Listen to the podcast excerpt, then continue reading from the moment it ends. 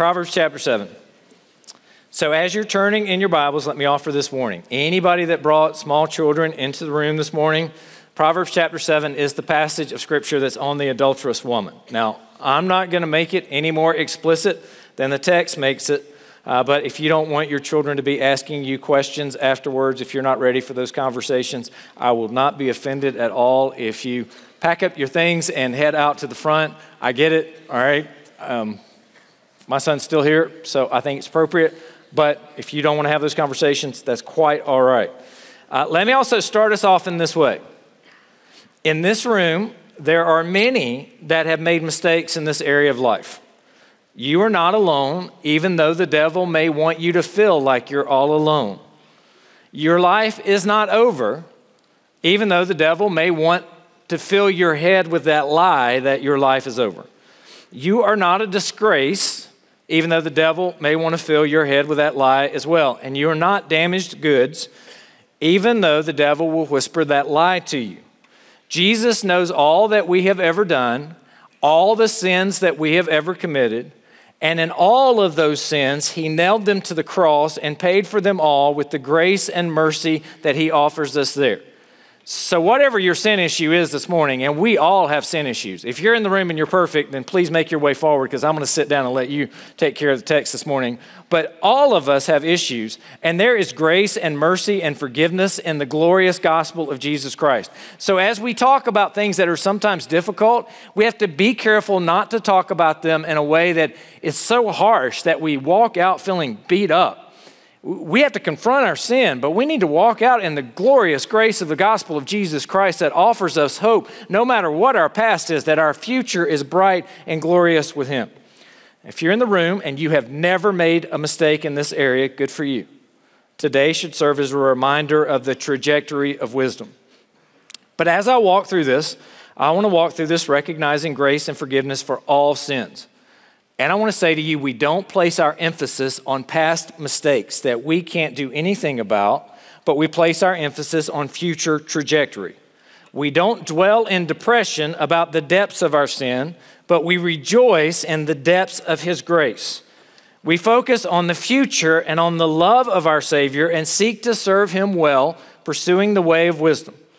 So we're just going to walk through the text and let the text speak, knowing that the text ultimately points us to Jesus and the grace that is found in the gospel. Now, in Proverbs chapter 7, there is a looming exegetical question Is this a real story or is this fictional? And often, a lot of people spend a lot of time debating this issue or talking about it. I like what the NIV application commentary says about it, quoting here. It's a mistake to allegorize the story so that it becomes just a statement about folly and does not speak to the issues of sexuality out of control. At the same time, it is a mistake to focus on the sin of adultery as to miss the larger point about the folly of sin in general.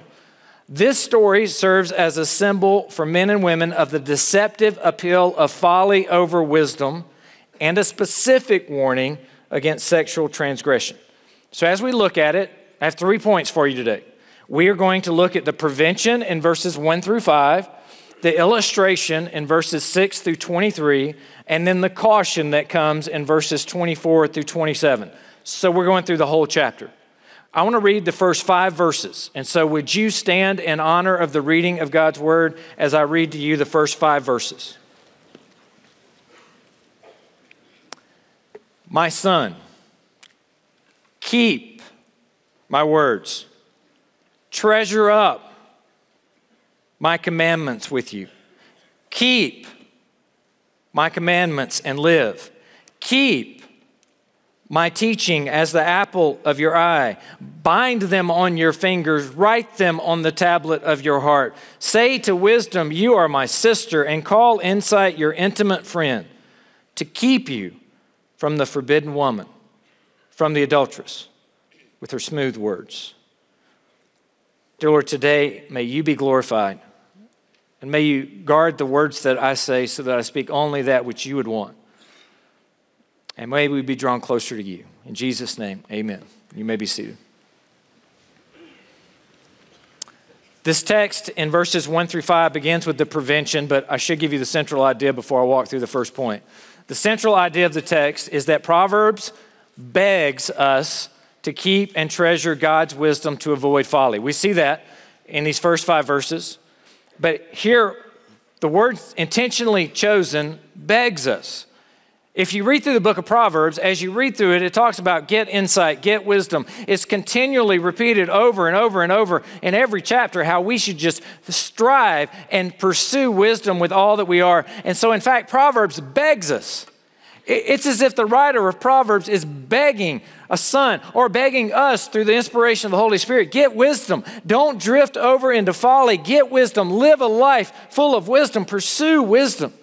So, this is our central idea of the text, the main idea. Proverbs begs us to keep and treasure God's wisdom to avoid folly. He begins in verse 1 with my son, introductory command calling for the son's attention. And then we see in these first few verses the word keep three times. Why would you have this repetition? And it's not just the repetition of the word keep, but then there's also treasure up. Keep it as the apple of your eye, which we'll talk about in a minute. Bind them around your fingers. Say to them you're the sister, you're the intimate friend that's always around. Keeping God's word means that we must systematically read, study, meditate, and memorize His laws, His word, so that we will have it hidden in our heart so that we might not sin against Him. But it's not just enough to know what the word says and not live the word out we should make sure that we have head knowledge that results in obedience to what God has told us to do. Right theology results in right living. Orthodoxy should result in orthopraxy. The visual image here is to treasure up. Treasure up God's commands. I thought about this. I, I, have a, I have a big safe at the house. I put things in the safe that I treasure or that I value. Uh, but I don't think that's exactly what the text is meaning here, because I put things in the safe that I treasure or value because I want to keep them, but I don't, I don't consult them all the time. I don't, I, I'm not constantly with them. I, I, treasure or I value my relationship with my children. I'm constantly around them. I'm talking to them. I'm with them. I treasure or value relationships with dogs in our house. I mean, we treat our dogs as though they're extensions of our family and we introduce them to all of Chapel. And so we treasure those type relationships. Perhaps that continuing relationship of treasuring something is more about what it means. So the question is what do you treasure? How do you treat the things that you treasure?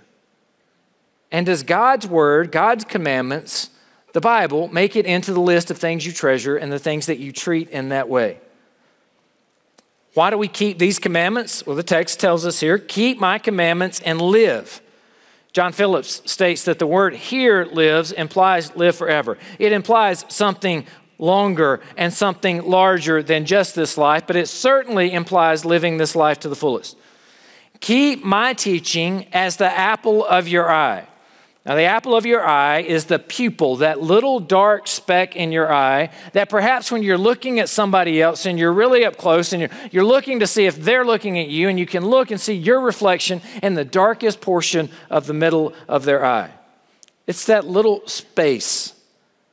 It's used in verse 9 here as well, where it talks about the dark of the night as the apple of the night's eye. Perhaps you went to a middle school that was a lot nicer than the one I went to. But at the one I went to, we would often do little tricks. Like, are you afraid of a man this small? Has anybody ever done this to you? Ever done this to you? So you would walk up to one of your buddies, you'd be about this far away, and you'd look at your buddy in this macho voice, and you'd say to your buddy, Are you afraid of a man this small? And of course, the macho buddy would say, Of course not. And then you would jab it at him and you watch them blink. And you say, Well, why did you blink then if you're not afraid? It's because our eyes are valuable to us, they're important to us. We want to protect them. And so we want to make sure that they don't get hurt. If you ever get bitten by a shark, you punch it in the eye. At least that's what they tell you on TV, right? Uh, alligators, same thing. I hope I never encounter either one of those, but that's what they tell us. Even, even the, the Three Stooges figured this out, right? Pick two. Anybody ever seen the Three Stooges? They would say pick two and they'd poke them in the eye, right? I mean, old school TV figured this out. So, what's the apple of your eye? I remember the expression of having a grandpa say that the granddaughter was the apple of his eye. It's, it's what the eye would look at and then delight upon. there would be a smile that would come over the face of the person looking at it with delight and joy because it was the apple of the eye. Now, if God's word, if proper worship of God as we sing together, it's the apple of our eye and brings joy to our heart, it's a good sign. If there are other things in life that perhaps captivate your attention and your affections in such ways that your eye lights upon them and they bring joy to your eye, perhaps you need to look and caution yourself. This principle works all throughout sports and in gymnastics and karate. In karate, you learn how to do throws. You grab the top of the head, where the head goes, the body follows. In gymnastics, you cut flips, where the head goes, the body follows. If you watch the Winter Olympics, those people, the crazy people that do all of those flips and stunts coming off of the, the snow jumps and all, they would always say they have to spot their landing. Their eye would have to look at where they were going to go. In our athletics here at Cedarville, I guarantee you the baseball players would say and softball players would say, keep your eye on the ball. The golfers would say, keep your head down while you're swinging, keep your eye on the ball. If you look up too soon, it's going to mess up your swing. It's March Madness, and my bracket is completely ruined. I don't know about yours. Uh, but in, in March Madness, they would say he didn't get a clear look at the basket. You got a hand in the face to keep the eyes from being able to light upon it. It's important for us to see the things that we desire. And here the text is saying to us keep my commandments and live, keep my teaching as the apple of your eye. How many of your brackets are ruined too, by the way? Michigan State, Xavier, Virginia, North Carolina. Uh, I tried to delete my bracket, it wouldn't let me. It's locked anyway. It's that bad. Okay. It says, bind them on your fingers. So when I was growing up, I'd hear people say, tie a string around your finger to remember this or that. I always thought that was the dumbest thing in the world, but that's what they would say. Deuteronomy 6 8 says you should bind God's laws as a sign on your hand. They should be as frontlets between your eyes. You should write them on the doorpost. It says, Say to wisdom that you are my sister. Some of you have sisters, and sisters are there when you want them there, and sisters are there when you don't want them there. They're always there. I don't have a sister. I have intimate friends. And it says here also that we should treat wisdom and insight as an intimate friend. Why do we do all these things? We do them to keep us from something else. Keep three times God's commandments, God's laws, God's teaching, so that it will keep us from the forbidden woman, the adulteress, with her smooth words.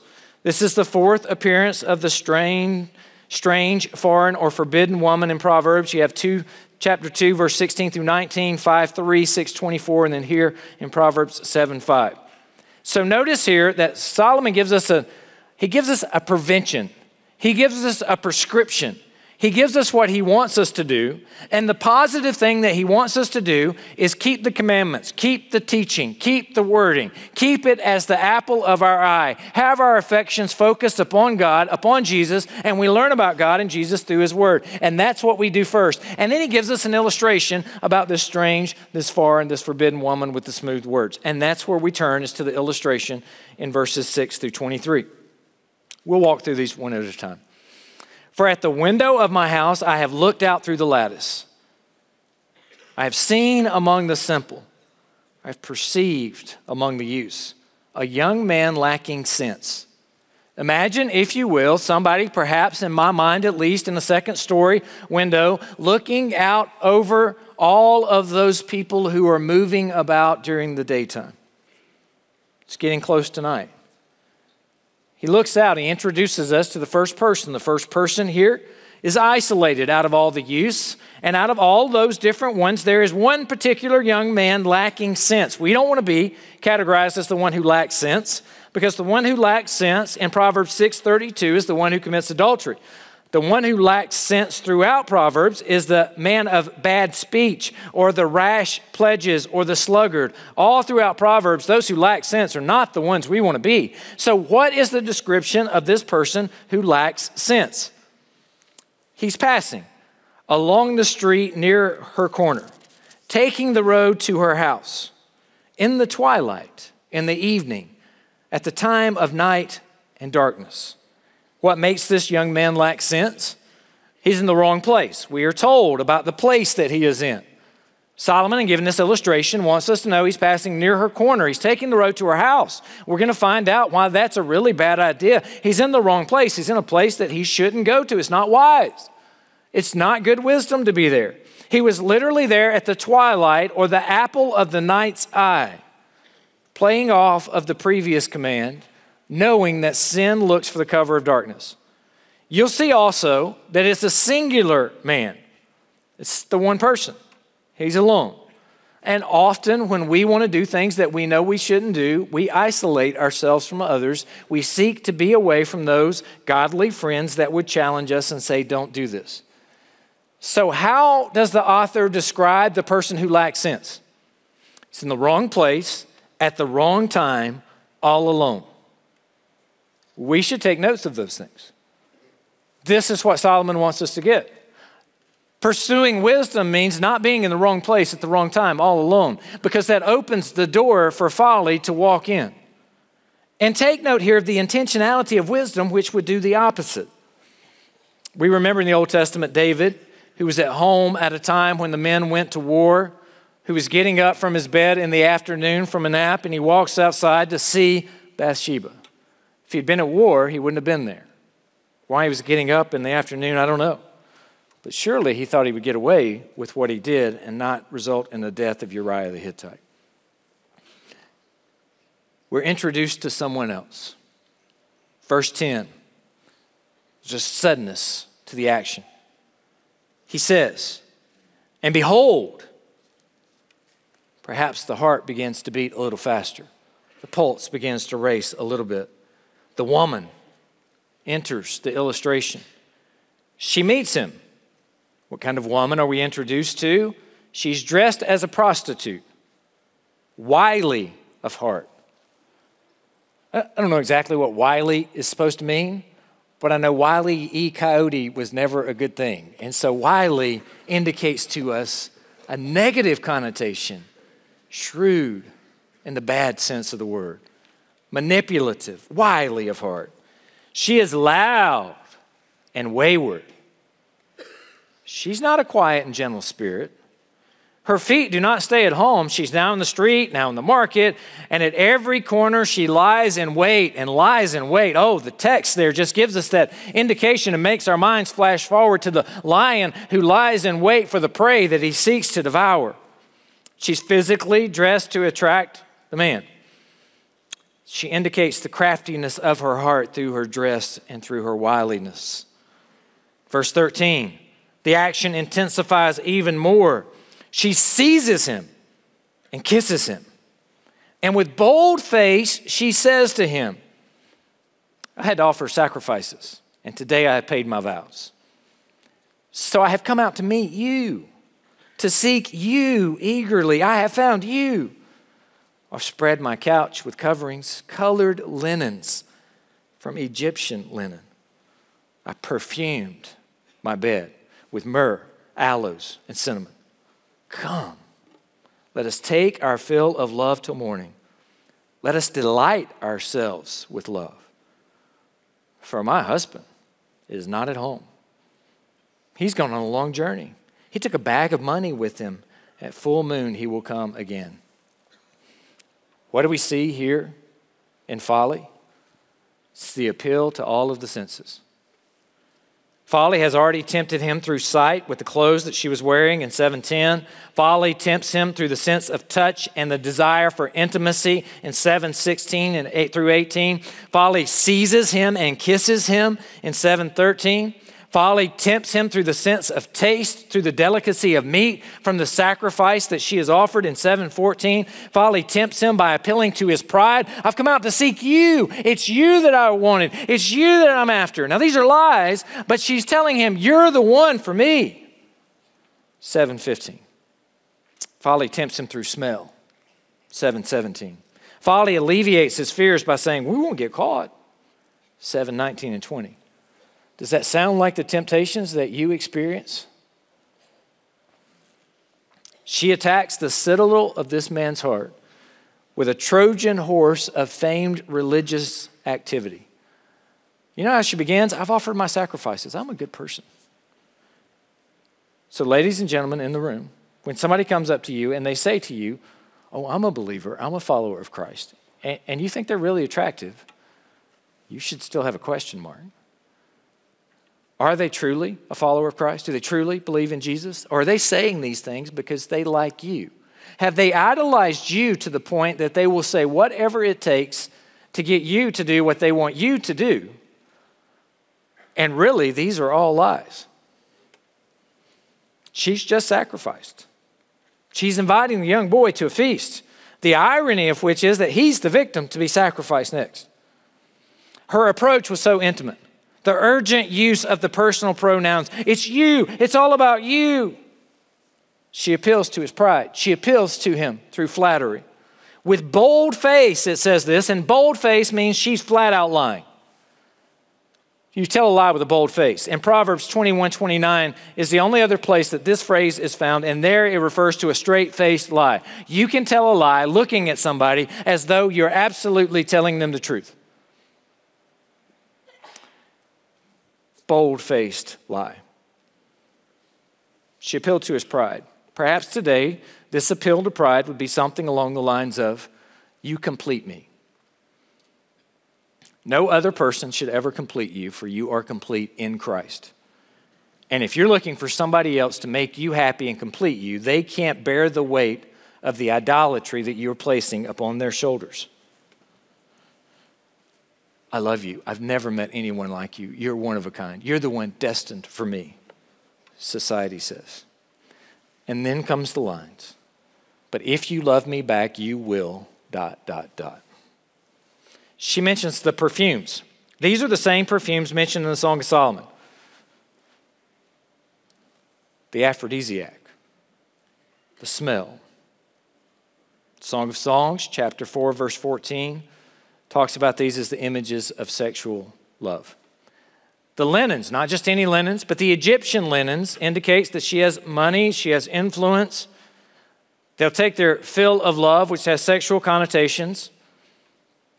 But this was no cheap hooker fine linens, perfume, the invitation to her home, the skill of the seduction. We must recognize that folly, when it comes to us, that folly attacks us with sophistication. The devil is no fool. The devil has been doing this for a long time. He understands how to tempt us and to get us at our weakest spots, and we must play the game of chess well. We must understand that through the power of the Holy Spirit, we must be wise, looking out for what is coming at us, not to stray into the pathways that we shouldn't, but to pursue wisdom in our life. This was the original Desperate Housewife, only she didn't live on Wisteria Lane. The morning suggests that this love affair has no strings attached. Today, we might express it as Netflix and chill or friends with benefits. But make no mistake, even though somebody may promise you something with no strings attached, there are strings attached. In fact, the Word of God tells us that there are shackles of consequences with such action. Knowing the young man's worried about being caught, she offers that her husband's not at home and won't be home. We can get away with this. And then look at what happens. The scene is set, the young man in the wrong place at the wrong time, all alone, where he shouldn't be. The wily woman with her seductive speech entices the young man. In verse 21, we see it with seductive speech, she persuades him. With smooth talk, she compels him. All at once, the suddenness of the giving in to the temptation, he follows her. As what? As an ox that goes to the slaughter or a stag is caught fast till an arrow pierces its liver. As a bird rushes into a snare, he does not know that it will cost him his life. All at once, we've all experienced it. The temptation that appeals to us and our various weaknesses, and all at once, we give in all at once we decide, I'm not going to resist any longer. I can't hold off. And it's almost as if that tractor beam in Star Trek or Star Wars has captured us and we are moving closer and closer. The time to resist temptation is immediately from the very beginning. This is how folly works. When we linger too long, we give in. But recognize in the text here that her bedroom is no ballroom, it's a battlefield where the fallen bodies of soldiers rot in the stench of their own sinful ways. So we have seen the prevention, we have seen the illustration, and now we hear the caution. verses 24 through 27. And now, O sons, plural, listen to me. Can you hear the Father's voice here? Can you perhaps hear your dad or your mom's voice here? Can you hear the voice of someone who loves you and cares about you? Oh, now, sons, students, beloved faculty and staff, listen to the words of my mouth. Let not your heart, your inner being, your desires, your will turn aside to her ways. Do not drift off the path of pursuing wisdom and stray into her paths. We plead, we beg, pursue wisdom. Don't let your heart be attracted by the temptation or stray into the wrong areas, for many a victim has she laid low, and all her slain are a mighty throng. Her house is the way to Sheol going down to the chambers of death. It's plural sons. It's listen, it's be attentive. It's a pleading that our hearts would be guarded by the word of God to keep his word, which will keep us from the forbidden woman. God's word calls us to purity. God's word calls us to what's best.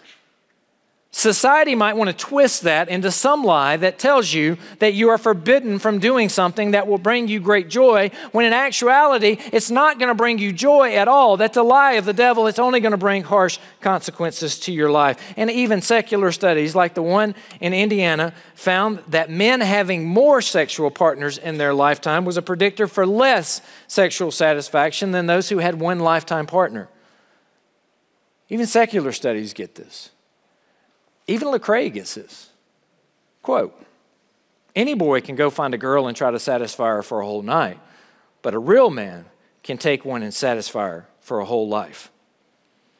So let me give you some principles to remember in closing this out. Principle number one purity is not an earthly condition, but a spiritual trajectory.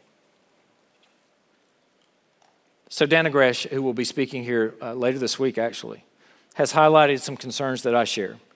Sometimes I fear that when we talk about chapters like Proverbs 5, Proverbs 6, Proverbs 7, that we make it about this status on earth, about virginity or abstinence, and that's primarily focused on single women, and that that's the only goal. But we must be clear that the call to purity is for men and women, singles and married, young and old. We must be clear that it's not about an earthly condition but it's about a spiritual trajectory. Purity begins with the gospel. A redeemed life saturated and guarded with the Word of God, which allows the indwelling work of the Holy Spirit to bring every desire of our heart, every meditation of our mind, every word that comes out of our mouth, every action of our body into complete submission and surrender to Jesus Christ. We don't focus on our past sin and we don't allow that to define us because we are defined as being in Christ. That is our identity. No matter what we have done, when we repent and ask for the forgiveness of Christ, we are then clothed with His righteousness, not by our own works, but by His completed work, so that God sees His righteousness, so that you are not worthless, you are not unusable, that you are not a second class citizen, but you are redeemed by the blood of the Lamb. You are redeemed by Jesus Christ and have value and worth, and your identity is that you are in Him and nothing else. We don't look back at the I, the me, and the my of Romans chapter 7 that ends in wretched person that I am, who will rescue me from this body of death. We look forward to life and the power of the Spirit of Romans chapter 8, where there is therefore now no condemnation in Christ.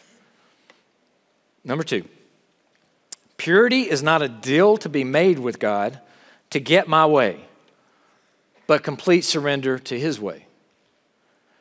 I feel like sometimes we send this message out that if you put this ring on your finger and you, you, you live pure life, then you're going to get everything you want and it's going to be all roses and happiness. And, and that gives an image and a picture of God being a genie in a bottle where you can do this and get that. It's a quid pro quo, and that's not what the Bible promises us. The Bible tells us to pursue wisdom and to pursue purity, but just because we're pursuing wisdom and purity doesn't mean everything in life is going to work out perfectly. This world is filled with sinful people. And if you all are half as sinful as I am, that makes life difficult to live with other people. So it comes out like this God, I'll wait so that you will send me exactly what I want. That promise is never in Scripture. God, I'll wait so that you will send me that godly, beautiful, intelligent, evangelistic, tall, athletic, long brown hair, Bible verse memorizing, frugal yet elegant, classy yet good steward, proverbial Proverbs 31 woman. Well, you're out of luck. I found the only one there is, all right? And so you can't have one.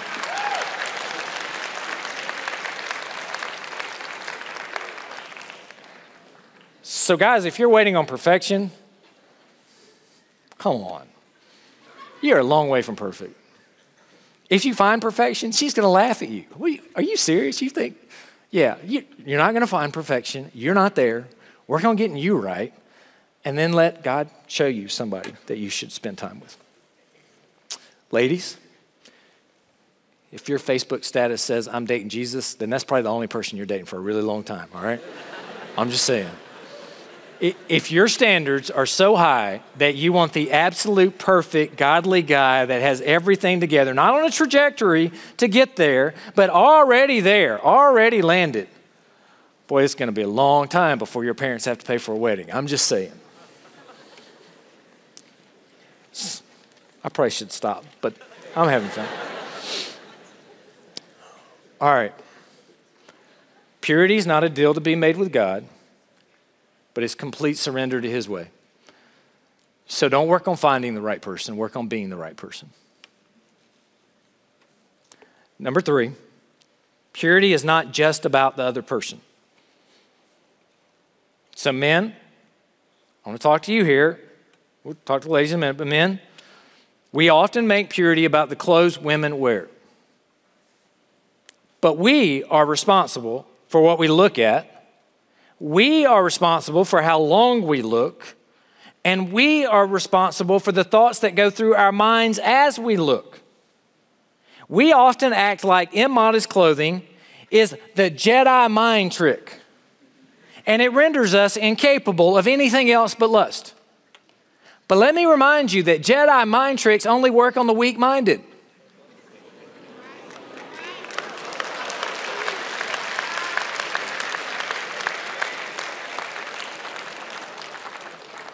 So if your answer to modesty is it's her problem, no, it's not. It's your problem. And you're not weak minded. So focus on your own thoughts and recognize a sister in Christ. Now, ladies, the biggest problem with immodesty is not necessarily the clothes you're wearing. That may be a problem.